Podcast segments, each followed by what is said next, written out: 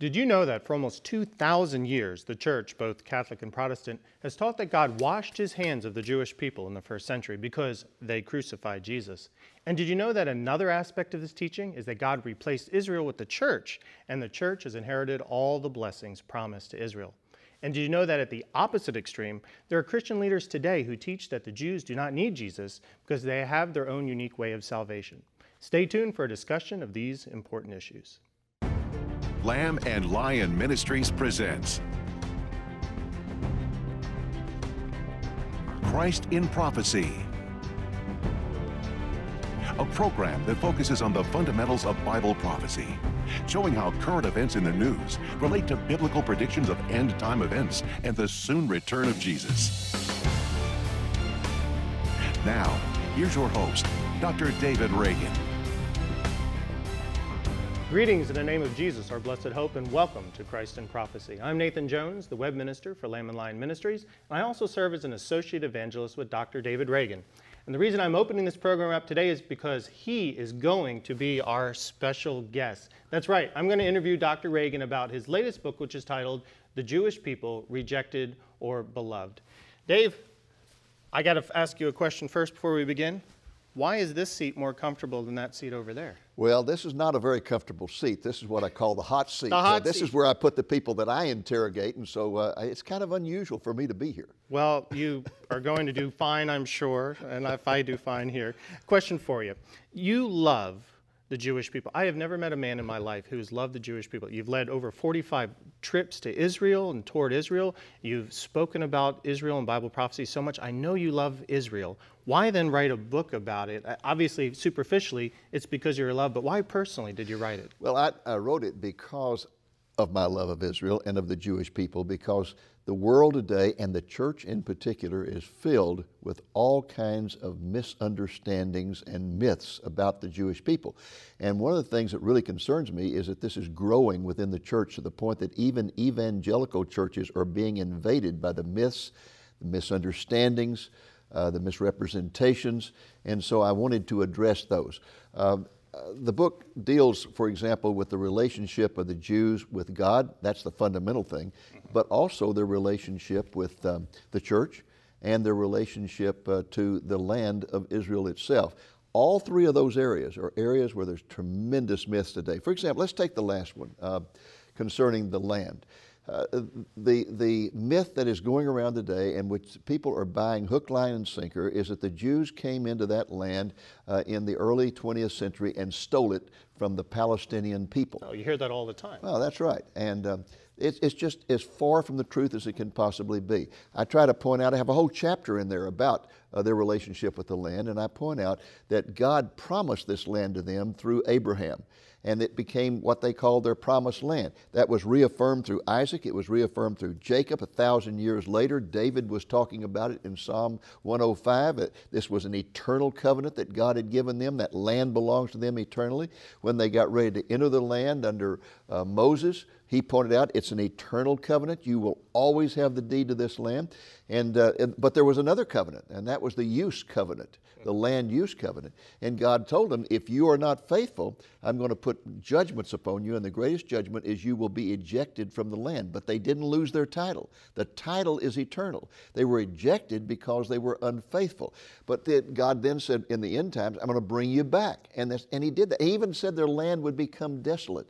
And you know, He did that on purpose to keep people from occupying the land. So when they came back in the early 1900s, the land was almost empty. It was mainly owned by foreign landholders in, in Syria. The people who lived there were poverty stricken and called themselves Syrians. There was no Palestinian identity. And the Jews didn't steal the land, they bought the land. And the Arabs laughed all the way to the bank that these crazy Jews are coming in and buying land that uh, filled with malaria infested swamps. Uh, the trees had been cut down. Nobody wanted this land except the Jewish people. Today they claim the Jews stole it from them, but that's not true. And furthermore, they have an eternal title to it. Mm-hmm. So you see the book then as an apologetics against all the slander against the Jewish people. That is basically what it is an apologetic, and it uh, deals with a lot of, of different uh, uh, aspects of what people say about the Jewish people. It has to do, again, with their relationship with God, okay. their relationship with uh, uh, the church, and their relationship with the land. I liked how you, you began it. I think your thesis is right there by quoting Deuteronomy 7 6.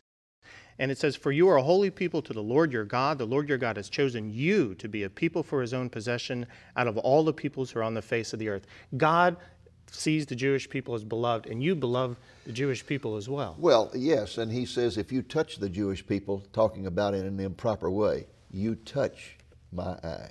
The apple of his eye. Yeah, yes. the apple of his eye. And So so, you better a- be careful. And in fact, it mm-hmm. says in Joel chapter 3 if you mess with my people in the end time by trying to divide up their land, I will deal with you.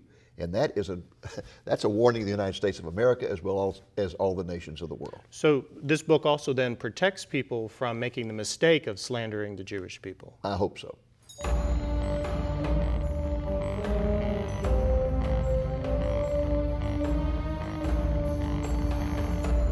Welcome back to Christ in Prophecy and my interview of our ministry's founder, Dr. David Reagan. I'm asking him questions about his newest book, The Jewish People Rejected or Beloved.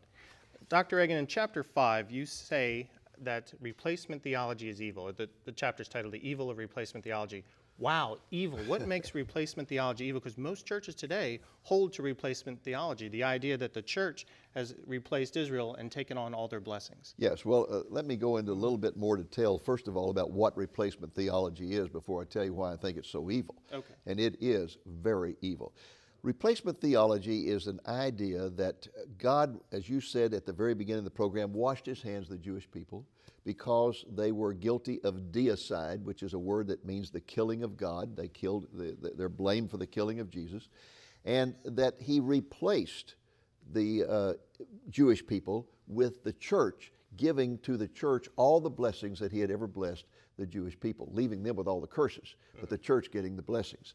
Now, this developed very early in the history of the church.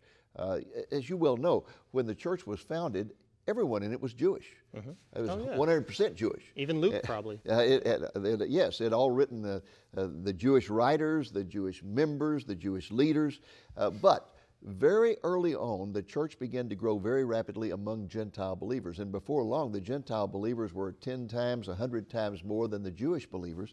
And the Gentile believers began to turn on the Jewish believers and began to denounce them. Now, this is very interesting because early in the church, it was the other way around. The Jews predominated, and when the Gentiles started coming in, the Jews were very gracious to them. They said, No, you don't have to be circumcised. You don't have to follow the law of Moses. You, you don't have to do those things. You don't have to become a Jew in order to be a Christian. But within a very short period of time, within less than 100 years, the Gentiles had dominated the church, and they were suddenly saying to Jews, You can't be a Christian and remain a Jew. You've got to become a Gentile. You've got to put aside all your Jewish practices, everything that has anything to do with Judaism.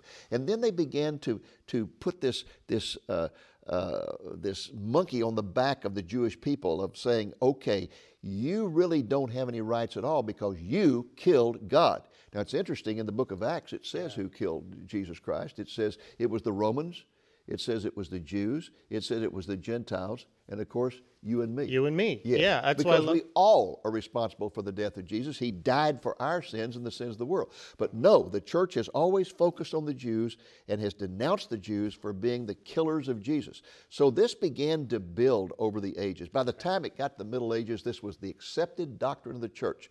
Jews are to be hated, Jews are to be persecuted because Jews were Christ killers. And this was actually taught by the church. It's your responsibility to persecute Jews. And they were terribly persecuted. And in the Middle Ages, they came up with the Passion plays, which were, uh, people thought, well, that was all about wonderful plays about the, the death, burial, and resurrection of Jesus. Well, they were, but they were also plays to try to, to keep this anti Semitism going because all of the Jewish characters wore big hook noses, and when they'd come on the stage, they would boo them and throw things at them. And it was designed to, to keep that hatred of the Jews going. And then you had the myths during the Middle Ages that the Jews were polluting the wells of the Gentiles, and the Jews were kidnapping Gentile kids and, and taking their blood and using it for Passover. And, and you know, even during the Black Plague, they blamed that on the Jews because the Jews didn't die as much as the Gentiles because they followed the hygienic, Hygienic rules. of the law of Moses, yes. So it, it just went on and on until finally what happened is at the Reformation, when Luther said, let's get back to the Word of God, everybody thought, at long last, you know, this is going to be it. We'll get back to the Word of God. This anti-Semitism will stop. And Luther even wrote some uh, some some uh, documents in which he said that he thought that the Jews were very intelligent, and the reason that they had not come to the gospel was because the church had perverted the gospel. But now that he had restored it, they would come back in big numbers. Yeah, Luther didn't stay to that view too long. Well, when they didn't come back in big numbers, yeah. he turned against them. And in fact, that's what most people don't know is that Martin Luther, who's one of the great heroes of the Christian faith, was a man who ended his life writing some of the worst things that have ever been written about the Jewish people. For example, he called them a miserable and accursed people, stupid fools, miserable, blind, and senseless, thieves and robbers, the great vermin of humanity, lazy rogues, blind and venomous. And this and, is the father of the Reformation. Yes, and then he father. even wrote a document, and you can find, all you have to do is get on the internet and type Martin Luther Jews, okay. and you'll find that he wrote a document in which he said point blank, their synagogues and schools should be burned. Their houses should be destroyed. Their Talmudic writings should be confiscated. Their rabbis should be forbidden to teach. Their money should be taken from them, and they should be compelled into forced labor. And now, this, Luther's views formed the foundation, though, of a big movement in the 20th century, right? That wiped out many of the Jews well, in the yeah, Holocaust. because uh, in Mein Kampf, Hitler's Hitler said that he considered Luther to be a great warrior, a true uh, statesman, and a great reformer. And in fact, at the Nuremberg war crime trials after World War II, the Nazi uh, leaders said, All we were doing is what Luther told us to do. Most Christians wow. do not understand that Jews consider the Holocaust to be a Christian action. Mm-hmm. That it was something that Christians did to Jews. Well, of course, they were quoting Luther, most of the uh, uh, Nazis uh, were members of, of churches. Uh, they would celebrate Christmas. All this was done in the, in the name of Christ. And it's no wonder that Jews today uh, have such a, a, negative attitude toward Christianity and are very suspicious of any Christian who wants to share the gospel with them because of the way they have been treated. And so uh, the Holocaust was really the culmination of almost 2,000 years of Christian anti-Semitism, and I go, I, I, document it in great detail. I mean, year, uh, century by century, what the what was said about the Jewish people and how they were so horribly persecuted because they were called Christ killers. No wonder the Jews hate the church so much because we have a reputation and a history of persecuting them. And, and what happened is uh, because of the uh, of that, after the war was over, anti-Semitism has sort of calmed down, but it's reemerging today. Oh, yeah. In the name of anti-Zionism. Uh, they used to say the Jews can't live in our country. Now they're saying the Jews can't live in their own country. so you have anti Zionism, and some of the most virulent anti Semites on the scene today are Christian spokesmen who are anti Zionists.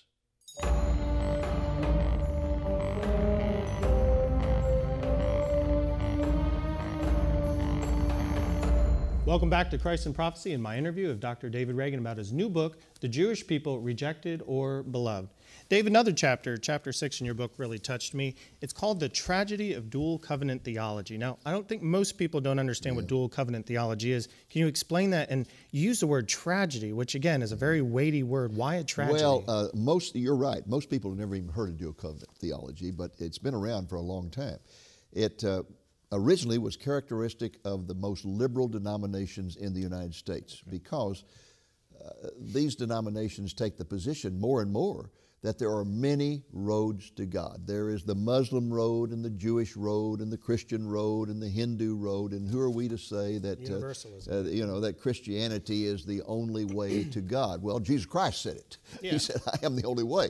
But anyway, uh, it was characteristic of liberal groups. And and basically, what it says is that the Jews really do not need Jesus because they have their own way to God. Their way is by following the Torah, following the, uh, the, the laws of Moses, and if they are faithful to those laws and have their faith in God, then, then they have a, their own way. And, and, and it's really an insult to them uh, to try to share Jesus with them, uh, that it's an insult to their culture and whatever. But what is so upsetting to me and one of the re- fundamental reasons I wrote this book is because this view, unbelievably, is now going into the evangelical movement. Okay. In fact, one of the best known pastors in America today, who is on television constantly and is a household name, is one of the major advocates of dual covenant theology. He says that the Jews do not need Jesus. He says it is a waste of time to even preach to the Jews or to share in the gospel with them. And, and yet, as you well know, how does Romans 1 start out?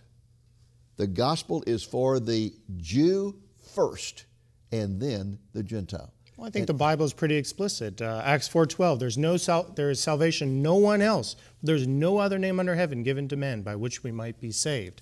Or Jesus in John 14:6 said, "I am the way, the truth, and the life. No one comes to the Father except by me." The Bible is crystal clear, right? Yes, and and the th- the really tragic thing about this is uh, what I've noticed over the years is that. Um, when people discover the Jewish roots of Christianity, they get excited because Yeah. it- you know most people don't know our Jewish roots, and, and it is exciting to discover the Jewish roots. And then they begin to study those Jewish roots, and as they study them, they begin to develop a love for the Jewish people and a love for the Hebrew Scriptures that they never had before. And then what I find is it this ultimately begins to morph into a, a, a feeling of well surely if, if they're the chosen people of God, if, if God loves them so much, and, and if they've contributed so much, then surely they have some other way to get to God other than Jesus Christ, and, and we just must be loving of them. And so the tragedy of dual covenant theology is that people end up loving the Jewish people into hell. I've heard you say that before, and the pushback from these people is, is usually rage that you could say that they're loving the Jewish people to hell, but that's exactly what they're doing, right? By depriving them of Jesus and the gospel, they're depriving them the only way to salvation and thus sending them to hell, right? And, and some and, and see some of my best friends fall into this category because uh, they are Christian Zionists. A Christian Zionist is a, uh, is a Christian who believes that the land of Israel belongs to the Jewish people, that they have a right to it, and uh, that uh, we need to stand firmly behind them and support their right. But many of the Christian Zionists that I have met, uh, not most, but many, have moved into this situation where they think, well, there must be some way for the Jewish people uh, to be saved other than Jesus Christ because they're so uh, rejecting of, of Jesus, and yet at the same time, I know that they're God's chosen people, and so there must be a way. But they don't understand what chosen means. Chosen does not mean that they're saved. Yeah. Chosen means that they have been set aside by God to be a witness of Him in the world. And they are a witness. Uh, they're a witness that, that- of what it means to have a relationship with God. That when you are faithful to God, He blesses. When you are unfaithful, He disciplines. And He has them under discipline right now. When you repent, He forgives, He forgets, and He blesses again. And we're told in the Bible that at the end of the tribulation uh, period of time, that's so, so seven years of tribulation, that during that time, two thirds of the Jewish people are going to die at the hands of the Antichrist. Second Only one third will live to the end. It's going to be a greater Holocaust than the Nazi Holocaust. But it says that at the end of the tribulation, when they come to the end of themselves, that they will look upon him whom they've pierced and weep and will and mourn as they weep over the loss of an only son, and they will accept Jesus as their Messiah. In fact, Jesus himself said, I will not return until the Jewish people are willing to say, Baruch haba b'shem Adonai, blessed is he who comes in the name of the Lord. So even uh, those scriptures make it crystal clear that the Jews have no hope apart from Jesus Christ. And yet these folks say, oh no, it is, it is uh, uh, not proper to share the gospel with a Jew. And in fact, I have even known of situations where people were sharing the gospel with Jews and some of these Christian leaders would find out about it and interject themselves and tell these people, you don't need Jesus. But are Jews getting saved today? Oh, yes. And see, that's wh- when, when these people say it's a waste of time to share the gospel with a Jew, they are ignoring the fact that since 1967, since the Six Day War, more Jews have been saved, more Jews have come to Jesus, accepted Yeshua as their Messiah, than ever before in all the history of Christianity. There is a tremendous, there was not one Messianic synagogue, not one in 1967 when the Six Day War occurred. Today, there are hundreds in the United States, all over the world, because Jews are coming to Jesus as never before, and yet these people are saying, don't share the gospel with Jews because it's a waste of time. Almost sounds like a satanic deception. Well, it is. There, it, that's the only thing it can be. Is it, it is a satanic deception, and, and it breaks my heart because I know these people love the Jewish Oh, people. yeah. They mean well, but boy, you talk about a deception. Let me tell you, everybody needs Jesus. I don't care whether Hindu, Muslim, Jew, pagan, atheist, whatever. They need Jesus Christ because He is the only hope of the world. He is the only hope for our salvation. There is no salvation apart from Jesus. You can't earn it on your own. You certainly can't earn it by following the law of Moses because. No. Uh, no one was ever able to do that. The law was given to convince us that we needed a Savior. And in fact, Jeremiah himself said, one day it will be replaced by a new covenant. The law of Moses is not even in effect now. It is the new covenant that came into effect with the death of Jesus Christ, who is our only hope.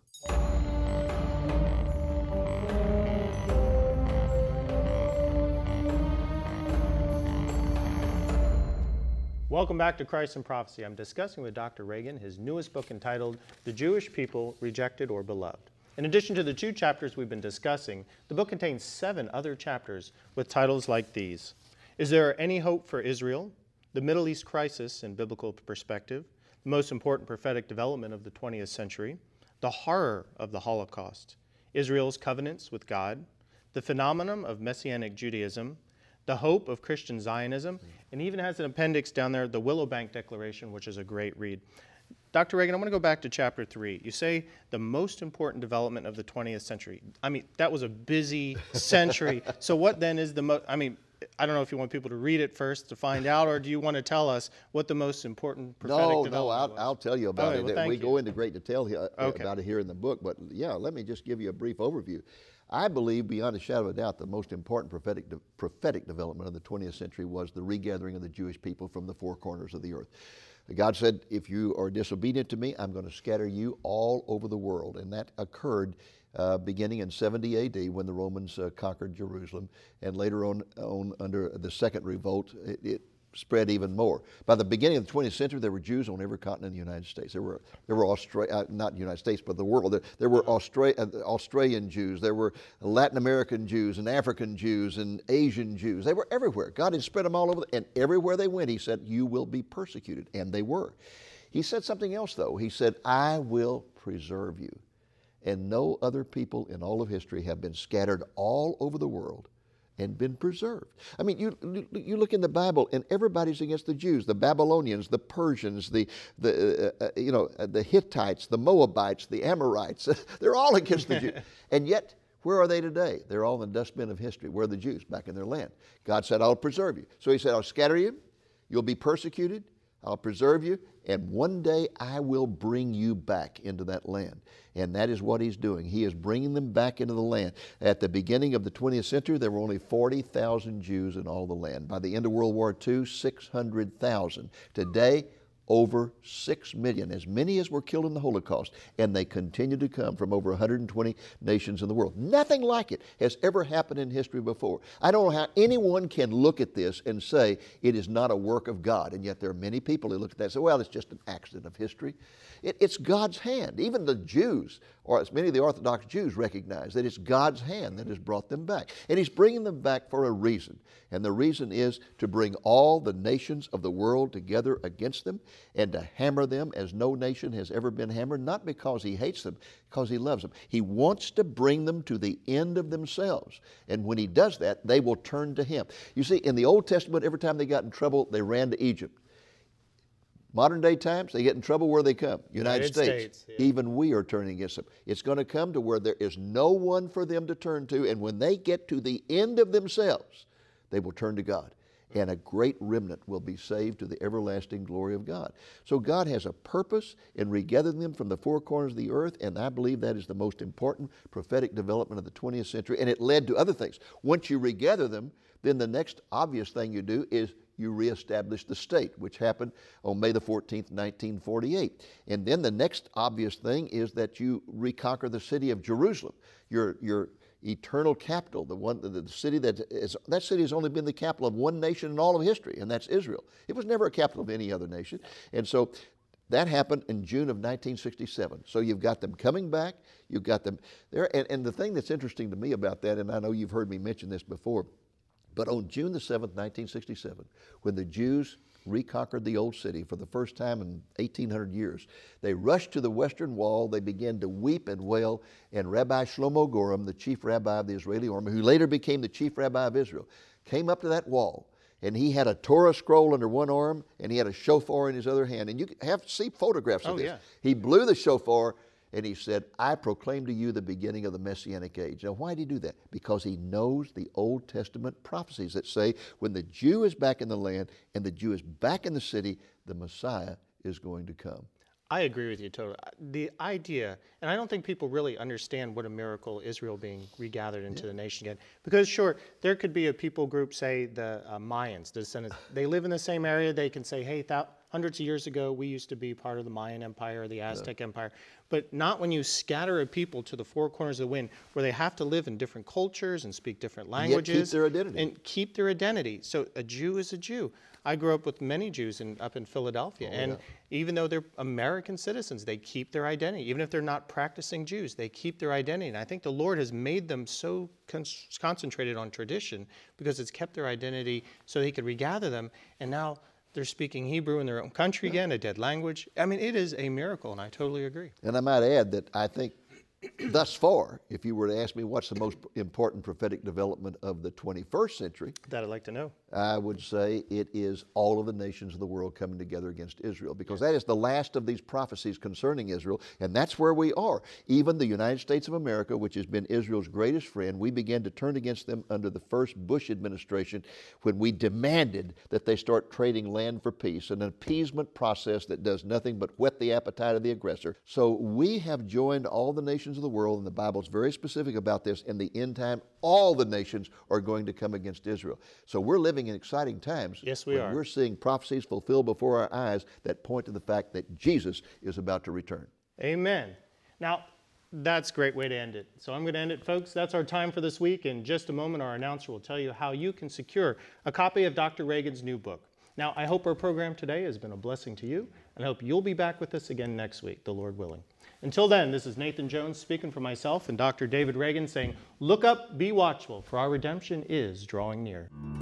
Everything discussed in this program and much more is contained in great detail in Dr. Reagan's book, The Jewish People Rejected or Beloved? In this 230 page book, Dr. Reagan deals with a variety of challenging questions. Have the Jews ceased to be God's chosen people? Are they guilty of the unforgivable sin of killing God? Has God replaced them with the church? Have they lost all hope as a nation? Are they devoid of any role in the end times? Dr. Reagan deals with these and many other questions regarding the Jewish people, and in the process, he does so in simple, understandable language. The book can be yours for a donation of $20 more, including the cost of shipping. To order, call the number you see on the screen Monday through Friday between 8 a.m. and 5 p.m. Central Time, or place your order through our website at lamblion.com. And with each order, we will include a complimentary copy of Dr. Reagan's video album titled The Evil of Replacement Theology. It is a one hour presentation that is so powerful that it resulted in Dr. Reagan being ordained as an honorary Messianic rabbi. When you place your order for the book and the video, ask for special offer number 670. Again, to order the book, The Jewish People, Rejected or Beloved, and to receive a complimentary copy of the video about replacement theology, call the number you see on the screen Monday through Friday between 8 a.m. and 5 p.m. Central Time, or order online at lamblion.com and ask for offer number 670. It can be yours for a donation of $20 or more, including the cost of shipping.